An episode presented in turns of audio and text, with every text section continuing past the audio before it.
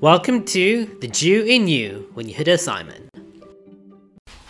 In the Sefer Torah, there's a letter Nun written both before and after these psukim. These two psukim are separated with a letter Nun, and these Nuns are actually written in reverse. So there's a backwards nun in written in the actual Sefer Torah, and that's to indicate that these two psukim about the Aron traveling are like their own own parsha or even own, own Sefer. There's in Gittin about this, um, and there's a lot of ink spilt about why these nuns are are there, what they're doing.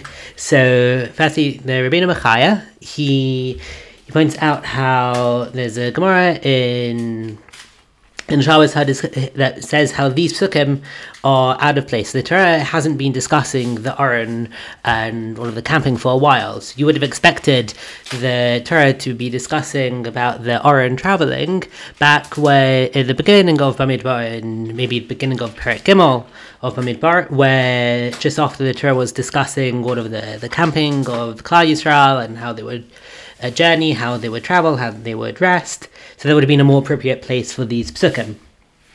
Now, the gematria of Nun is 50. And if we count 50 paragraphs before this point, um, we'll get back to that place in Bamidbar that we would have expected these psukim to appear. So, in a way, the Torah is hinting the Rabbeinu Bachya points out that the the nun here is to to say that you should go 50 earlier, 50 paragraphs earlier. And why are these nuns backwards? To kind of show that you, you need to go backwards 50 paragraphs. David Pardo gives a separate explanation for these backwards nuns. In Ashrei, we, we know that Ashrei is according to the Aleph Beis, um, except there's one letter which is missing, and that would be the letter Nun. And that's because Nun can stand for Nefila, which represents falling, um, which is a, a, negative idea which we don't want to include in Ashrei. So, similarly over here, this Nun um, kind of hints to there being some negative thing going on. And indeed, Rashi writes how how this these two psukim here are actually to separate between two negative things that happened right before these uh, psukim and then right afterwards we have negative things. So the Torah kind of wants to separate two negative things with something positive about the Aron traveling. So what were the two negative things that the Torah is separating? So the second one are the misoninim, the people who complained about something.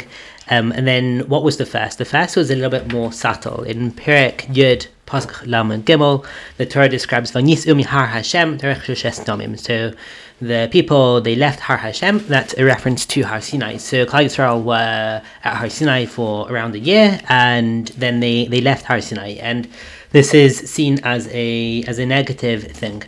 The Yalkut Me'am Lo'ez writes how the two nuns, the nun that we have before, the psukim of the Aron, and the nun that we have afterwards, represent the nuns of Naaseh and Nishma. Naaseh that we will do whatever the Torah um, commands, and Nishma that we will listen.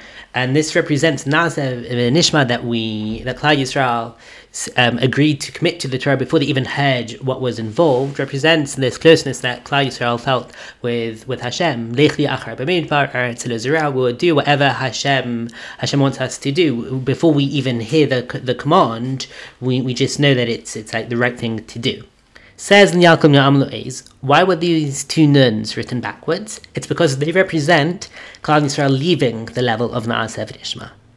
The Zohar writes how in the future the two nuns that are written backwards here in the Sefer Torah will be reversed back to how they should be. They'll be written the normal way round. Rabbi Immanuel Bernstein explains this Zohar in light of the Yalkut Me'am Lo'ez, whereby the nuns represent Na'aseh and Ishma, and so the nuns being reversed back to how they, they should be the right way round refers to Klal Yisrael returning to the level they had at Har Sinai, and this level of Na'aseh and Ishma. However, Rabbi Bernstein explains that any change that Klal Yisrael have had, where they they left Sinai and they left the Na'aseh V'Nishma, so to speak, all of that is just behavioral. However, fundamentally, this nun, which represents this Na'aseh V'Nishma and connection with Hashem, is always there. It's always there in the Torah, whether it's written forwards or backwards, doesn't really matter. It's still it's still intact. It's still fundamentally there, and this is an important idea to to remember that as Jews, we always have this fundamental connection with Hashem. Have a wonderful Shabbos.